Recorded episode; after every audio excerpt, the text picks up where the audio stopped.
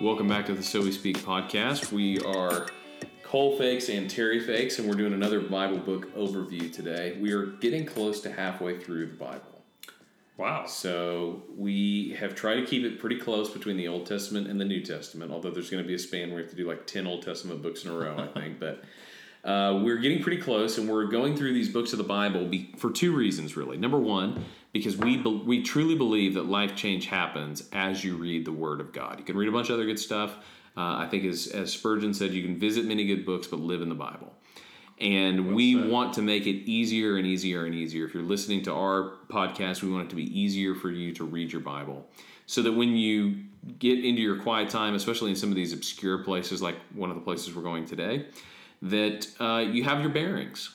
You know, right. you, you know the lay of the land. You may not understand everything that you read, and I certainly don't understand everything that I read in my Through the Bible plan, but it's nice to know where you're situated. It's nice to know what the themes are. It's nice to have some places where you can connect things. That's the first reason. And then the second reason is because we think worldview changes according to what God has revealed. So it's not right. just that you change uh, holistically by reading the Bible, it's that we want to learn to think biblically. We want to think Christianly. And the way you do that is thinking the way that the Bible thinks. Because exactly. the Bible is not just depositing information. As we talked about when we talked about praying the Psalms, the Bible really is training you with a different logic. It's a different yes. kind of reasoning. It's a different set of priorities, different set of premises that we're reasoning from about the universe. And so by going through these, we're expositing not just what it says, but how it thinks. Yes. You know, the mode of uh, and style of thinking in the scriptures. And so today we're going to try to do that in the book of Malachi. And uh, this one, if you know anything about Malachi, you probably just know that it's the last book of the Old Testament. And that is what it's most famous for. But we are going to try to make some sense of a few other features of it today. So we always like to start these out by doing a little background information. Get us set. Where are we in history? Where are we in biblical history? Who is this person that's written this book? What do you think? Good question. So let's situate this historically. I can't give you an exact answer, but can really bracket it within about a 50, 60 year period. So, just a little bit of history. Let's pick up at the exile. So, you may remember that the Babylonians under Nebuchadnezzar invade Judah, Jerusalem, 586 BC. They destroy the temple, they burn Jerusalem, they haul off a lot of the Jews into exile back up into modern day Iraq. So they rule there from 586 until just, you know, another 40, 45 years later in 539 BC. The Persians from Iran conquer the Babylonians in Iraq. And when that happens, as Isaiah the prophet prophesied well before that time that it would happen, when that happened in 539, the Persian king said, You know, I don't really have an issue with you Jews. You guys want to go back to your homeland, and if you kind of want to rebuild your town, feel free, but you guys can leave. You're free to leave. You don't have to stay here in Iraq anymore. And so some of them did with Zerubbabel. You may remember that name. You know, they head back and they go in a first wave and they come back to Jerusalem, which is destroyed. And one of the things they do is they begin in like 538, 537. Of course, they're settling, getting their houses, but then they begin to kind of put the temple back together, at least some little temple where they can begin to worship and follow God. And so they start on it, and then they kind of get busy and they plant their fields and they build their houses. And along come Haggai and Zechariah, two other prophetic books. And Haggai and Zechariah come to them uh, and say, Listen, why have you stopped building the temple? Why are you building your nice houses and you're not building the temple? Well, they heard that message and they did. And in 516, so 20 year period here, they finish refurbishing the temple. Oh, it's nothing like Solomon's temple, but at least it can be used. And so they refurbished the temple in 516. Well, sometime between 516, when their zeal led them to finish up the temple, and about 450, so about a 50, 60 year period here, they fall back into a lot of really bad practices. We know that around 450, uh, Ezra the priest and Nehemiah are going to come. You remember Ezra reads the law and the people weep, saying, Oh my goodness, we haven't been doing any of this. Well, sometime in that period, this letter is written, and it kind of calls them out for all the things that they've gotten back into. Now, as far as who wrote it, who's the prophet that told them this, Malachi could be an individual sometime between 516 and say the time of Ezra and Nehemiah in 450 and he could be reproaching them and bringing God's word to them saying, "Hey, look what you're doing that isn't faithful." But unfortunately the word Malachi means my messenger. And so it's a generic kind of title. And so, for example, the Jews historically thought that Ezra wrote this. He gets there, again, somewhere around 450 BC, and says, My goodness, one generation has passed and you guys have fallen back into all these problems. So we aren't sure exactly who preached this, who wrote this, but it was either someone named Malachi or perhaps it was Ezra, but it was in that era of time as they were falling away from God. Mm-hmm. Yeah, that's an interesting question, and it doesn't ultimately matter very much. And and this is kind of the interesting thing about the minor prophets we typically don't know anything about the minor prophets. There are a few books where we know some things, but overall, we know very little about the messenger. And especially in Malachi, there are 47 of the 55 verses are direct address from God. There is not a lot of the messenger in this book. It's literally mostly the mouthpiece for God. God speaking to his people. Mm-hmm. So the book is organized roughly into six speeches, and they're usually introduced by the phrase, Thus says the Lord, or something, something, something says the Lord. Mm-hmm. And when you see that new uh, introduction of the speech, that's a dividing line. Um, you see that the, for the first time, you see that in, in verse 2 of chapter 1, and you can mark those out throughout the rest of the book. Now, the themes of Malachi are interesting and they go in uh, lockstep with the history. So, if you uh, are looking for a little bit of the background more than what we've covered here, just go look, listen to our Ezra and Nehemiah overviews. Right. Because what happens is the people come back, as you're talking about, they rebuild, stop, rebuild the temple, they finish, they, they re ratify the covenant. Ezra reads on the little podium that was built for that special occasion and then they begin to what we would call backslide for a generation. Mm-hmm. And it just gets worse and worse and worse. And in fact, the problems that we're dealing with here in Malachi are very similar to the ones that they're dealing with at the very end of Nehemiah. Right. So you have intermarriage going on, you have faithlessness, you have just a general lack of observance of the covenants that God has made. You have a very atrophied people at the end of the Old Testament. Spiritually atrophied. And so that's going to be interesting because Malachi is the last book. It's the last book in our Old Testament, but it's chronologically the last or very close to the last time that we see the people of God and we hear the word of God before the New Testament begins. Mm-hmm. Right? Sometimes we describe this as like the 400 years of silence. Right. Um, and we don't mean silence in the sense that God wasn't doing anything, He just took 400 years off. Right. Just that we don't have any biblical books. There's tons of literature between Malachi and the Gospels. Right. Tons of literature. And uh, a lot of it very popular among the Jews. Mm-hmm. And you can read a lot of it now. A lot of it's readily available to right. read now.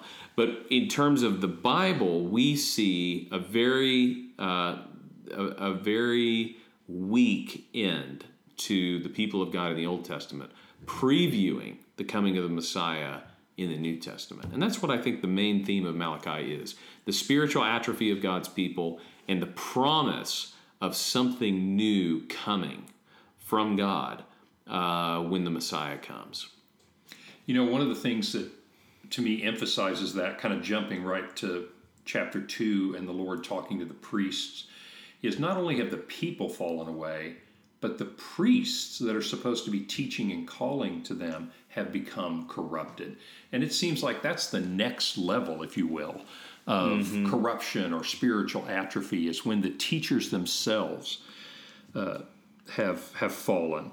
And in chapter two, God speaks directly to the priests, and said, You know, this command is for you. If you will not listen, if you will not take heart to give honor to my name, I will send a curse upon you, and even your blessings will be cursed. Mm-hmm. Uh, your offerings, he says, this is one of the more graphic verses in verse 3 Behold, I will rebuke your offering. In other words, I'm not going to pay attention to your sacrifice. I will spread dung on your faces and you shall be taken away with it. I mean, it's you don't tend to think of God using that earthy language, but He's like, I want you to know how much I despise these practices. Yes, the, the things get very PG thirteen in some of these minor prophets, and um, you know, he at this point, God is fed up with the empty rituals mm-hmm. of the people of Israel. And you see this in, in chapter 1, verse 10. Oh, that there were one among you who would shut the doors, that you mm-hmm. might not kindle the fire on my altar in vain.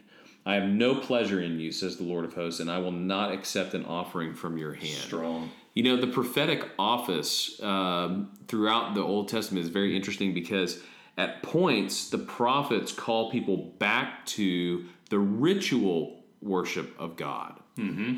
But we see through that in a passage like this where what the prophet is doing is calling the people back to God. Right. Not just calling people back to the rituals. And this is a really important note. You could really preach uh, spiritual revival from Malachi because what God is so fed up with at this point is empty ritual, going through the motions. This is what we would call in today's world virtue signaling. Right. The Hebrew people, the Israelites, are virtue signaling their allegiance to God, but their hearts are very far from God.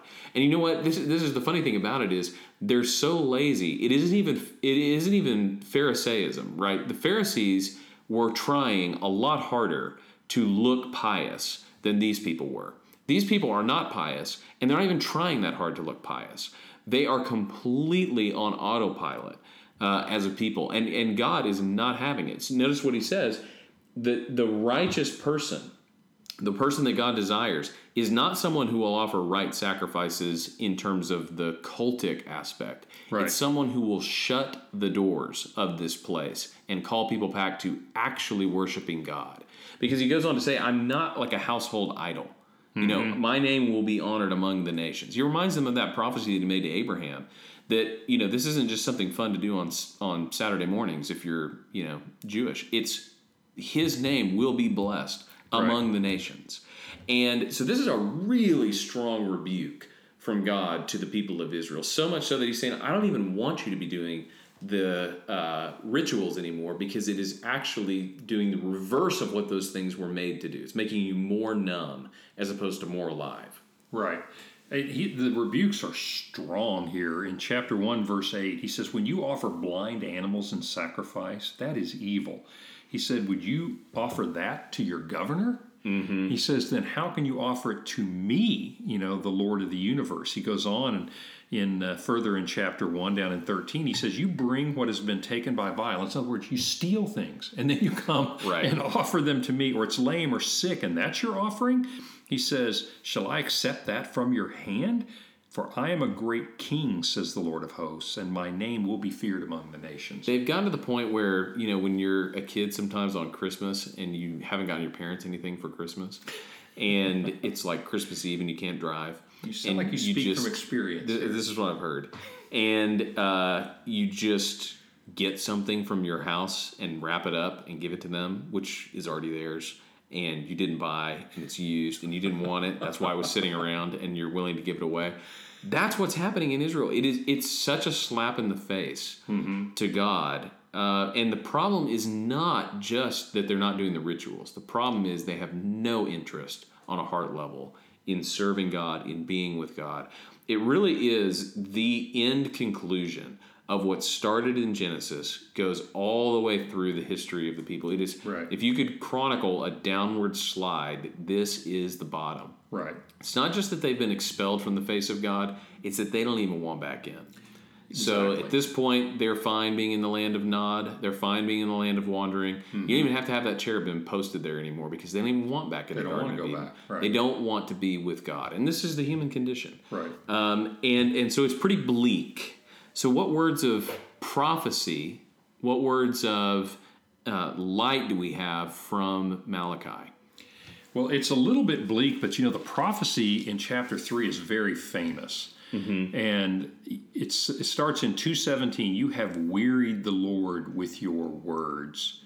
And then in 3, he says, Listen, I will send my messenger, and he will prepare the way before me. And the Lord whom you seek will suddenly come into his temple. And the messenger of the covenant in whom you delight, behold, he is coming. But, says verse 2, who can endure the day of his coming, and who can stand when he appears? Yeah, getting some of the power back Yeah. into their vision of God. You know, I, like I said, I think you could really preach, uh, or you can at least think about spiritual revival in Malachi because of the way that God addresses a dead people and a dead and disinterested people. One of the commentators, I think this is in the Tyndale series, who I can't remember who does that volume, um, or, or in that volume, who does Malachi. But you know, one of the things that they point out is there's a lot of father language in Malachi, and you see that, for example, in verse ten of chapter two. Have we not all one Father? Has not God created us? Why then are we faithless to one another, profaning the covenant of our fathers? Uh, you know, the antidote to the the antidote to spiritual deadness is to know God as Father, to know God relationally. And that's what this prophecy is. Not only will the Messiah come, but the purpose of the Messiah is to bring people back into relationship with God. And that's something that the people in the first century didn't get. Um, is that what Jesus came to do wasn't just fix the nation and, and sit back on the throne of David and conquer all the enemies of God on the earth. The, the, the point was to reopen the way to God.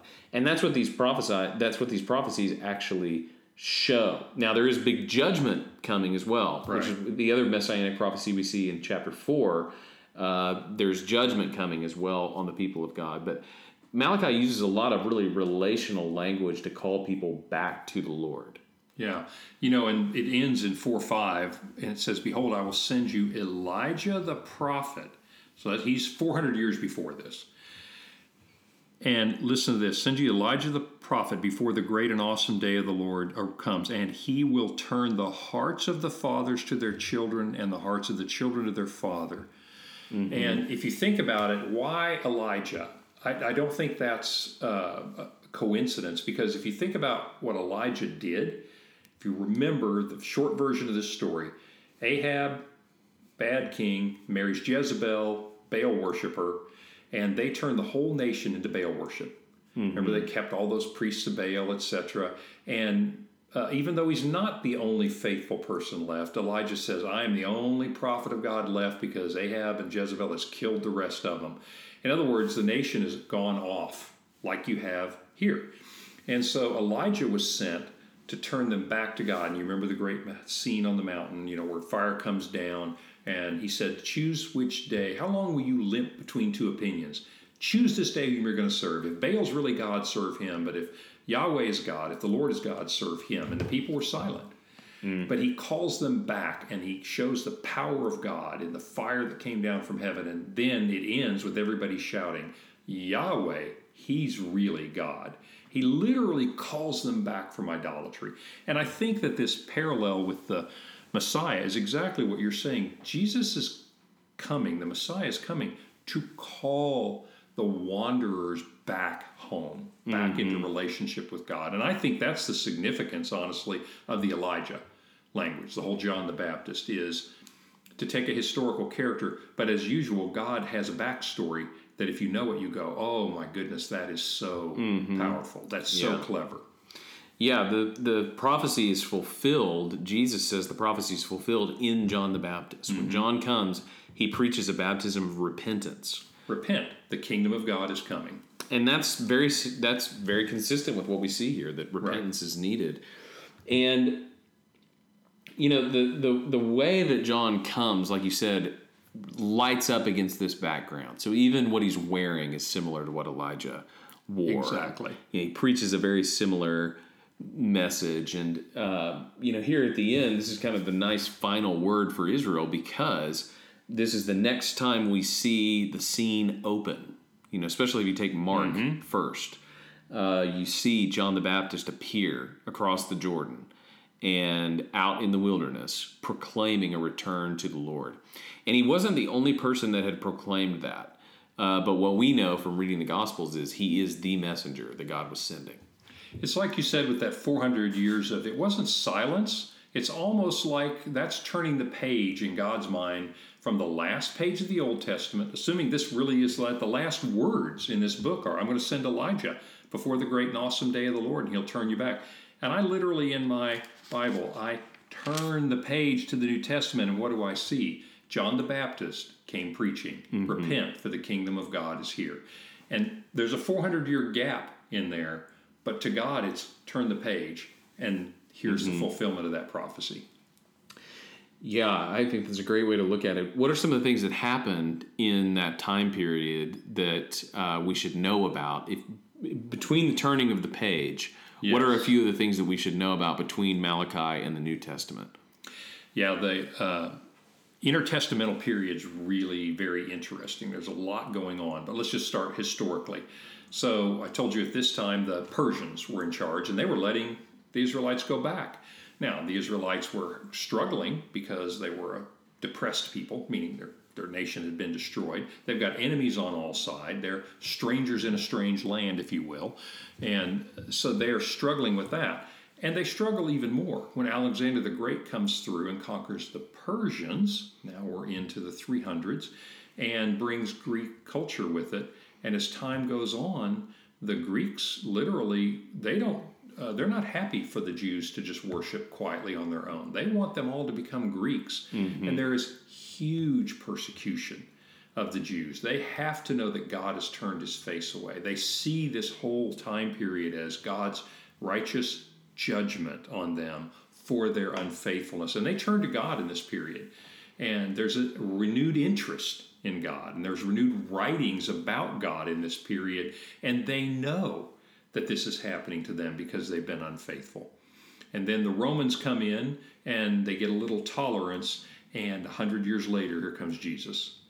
And so I think during that period, it was a very difficult 400 years for the Jews to mm-hmm. remain Jews and to remain faithful.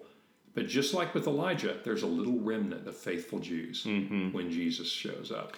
Yeah, I think one of the most interesting things that happens intertestamental in the intertestamental period is the Maccabees. Right. And uh, if you've looked at a Catholic Bible or um, you know, in the Apocrypha, you've seen uh, the books on the Maccabees, and those are good reading. We just don't think they're inspired, uh, right. but they're good reading, and they're faithful to history to a certain right. extent of what was going on in this period, where you had the Greeks come in, they're ruling, they're oppressive. You have this family of Jews, the Maccabees, rise up, and Judah, the Maccabee, kicks off the Greeks for a little while, right. and they have kind of a mini golden age again. It's like a second Restores David. Restores the uh, temple, repurifies it, starts sacrificing. You can see that as not just a military uprising. If it were a military uprising, why restore the temple? Why the mm-hmm. sacrifice?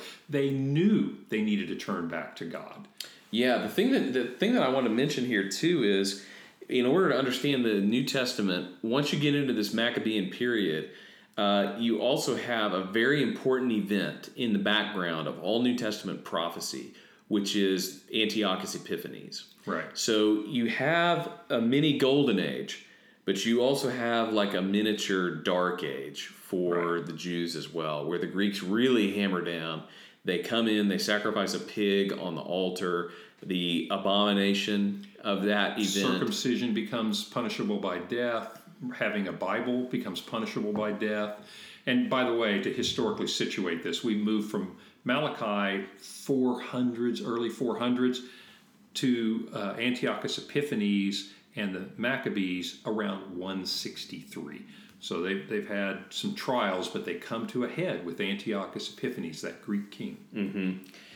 And in a lot of ways, he previews what is coming after Christ. And right. and this is where and we'll do several episodes on this. We haven't really done many prophetic books, but um, you know, you see places in the New Testament where they reference uh, the abomination, uh, right? And in the back of your mind, the preview for that is this little age with the Maccabees, where you have something so terrible as sacrificing a pig on the altar in the temple in the mini temple, and uh, you have something even worse coming. So I see this prophecy at the end of Malachi, uh, where it says, "Behold, the day is coming, burning like an oven."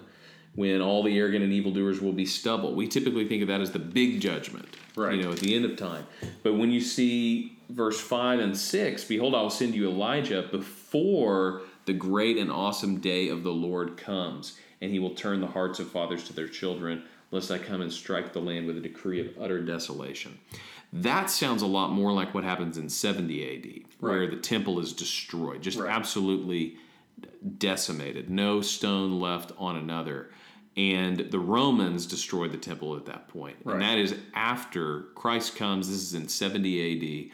And so we, we'll get we'll get into this when we do some of the prophetic books as to whether or not that is the final day of the Lord that we should be expecting, uh, and there's a final judgment at the end, or if that is really kind of just a preview in and of itself. But for the Jews at the time, prophecies that they had heard in Daniel and in Zechariah and even in the last parts of Isaiah became a lot more vivid in the time between the two testaments. That's why I think it's so politically charged in the in the New Testament when you see them wanting to crown Jesus as king. Right. Exactly. They really want him to do what the uh, what the Maccabees had done. They really want him to be David. They really want him to throw off the Romans. And yet, in 70 AD, you see the worst destruction of the temple. And it goes with a lot of what Malachi is saying here. The return that he that, that, that he's prophesying is not just a return to temple worship. Right. It is a return to God. Christ comes, brings about the ultimate return to God. And after that, any attempt to return to God through the temple is destroyed. There's no way. There's only one way to be with God, and it's through Jesus. Yeah, and if, if the Jews needed any more convincing of that, the Romans settled that issue in 70 AD with the destruction. But it goes back to what you were talking about earlier is the Jews at this time were going through the motions, but mm-hmm. they had no heart. Now you think about Jesus and you realize, oh my goodness, he kept the commandments, but he went further. Mm-hmm. You know, he basically said, I'm not saying don't kill, I'm saying don't hate. I'm not saying don't commit adultery, I'm saying don't lust. In other words, Jesus brings it back to the true heart uh, religion. And one thing I have to point out as a historian is here we are talking about a book, little book Malachi, set in maybe 450 BC, and all of a sudden, as you hear this talk, you realize this fits into the whole narrative. The mm-hmm. Bible doesn't have any puzzle pieces left over. Mm-hmm. It doesn't have any little books that just don't fit. They all fit into the redemptive story. Mm-hmm.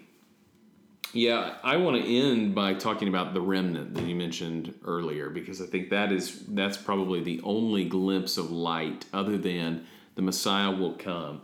And I've always loved verse 16 of chapter 3. Those who feared the Lord spoke with one another. The Lord paid attention and heard them, and a book of remembrance was written before him of those who feared the Lord and esteemed his name. Even in the seasons where it is as poor religiously and uh, as lacking as it is in, in the book of Malachi, there are those, like in the days of Elijah, there are those who have stayed faithful to God. And mm-hmm. God does not forget those people. You know, it would be, of all the times to be born a faithful Jew, this would be a pretty bad one. Right. But what he makes sure to mention is those who worship God are not forgotten. In fact, they're not just forgotten, they are written in a book of remembrance, which some people think is the book of life. Right. But anyway, a little book of remembrance, God's little book of remembrance is filled with the names of people who were faithful when everyone around them was unfaithful. And that's a really cool picture uh, of, of what's going to happen to those who stay faithful, even in difficult times. And we see that again in, in 4. The day is coming when uh, that shall set them ablaze, and you who fear my name, the Sun of Righteousness, Yes. shall rise with healing in its wings, and you will go out leaping like calves from the stall, and you shall tread down the wicked, for they will be ashes under the soles of your feet on the day when I act, says the Lord of hosts. What do you think that refers to? Oh, that's that is very interesting. I think that this whole prophecy is multiple fulfillment uh, in the sense that I do think some of this is talking about uh, the Maccabees. I think certain pieces of it are forecasting the Maccabees.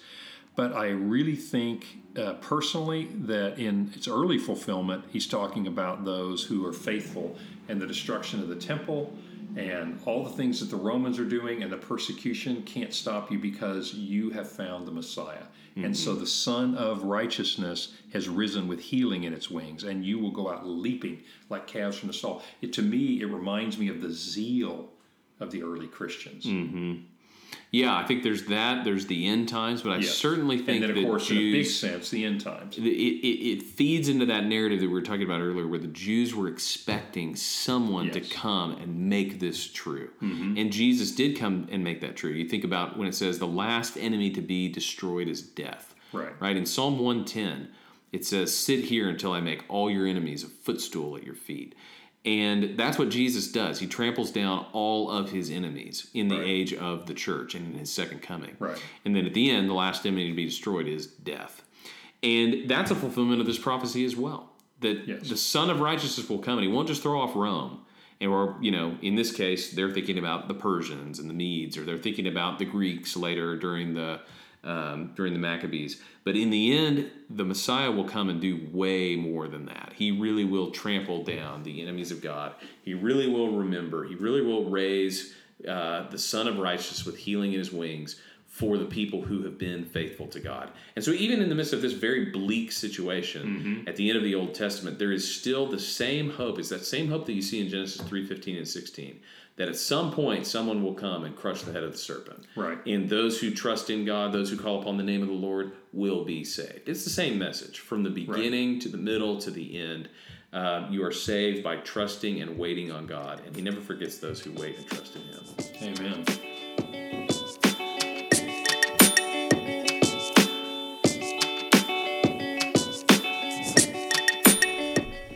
Thanks for listening to the So We Speak podcast. If you like what you hear, go ahead and leave a comment, leave a review, email us, tell us what you like about it, tell us what you'd improve about it. Thanks to all you guys who are listening, and we'll see you next week on the So We Speak podcast.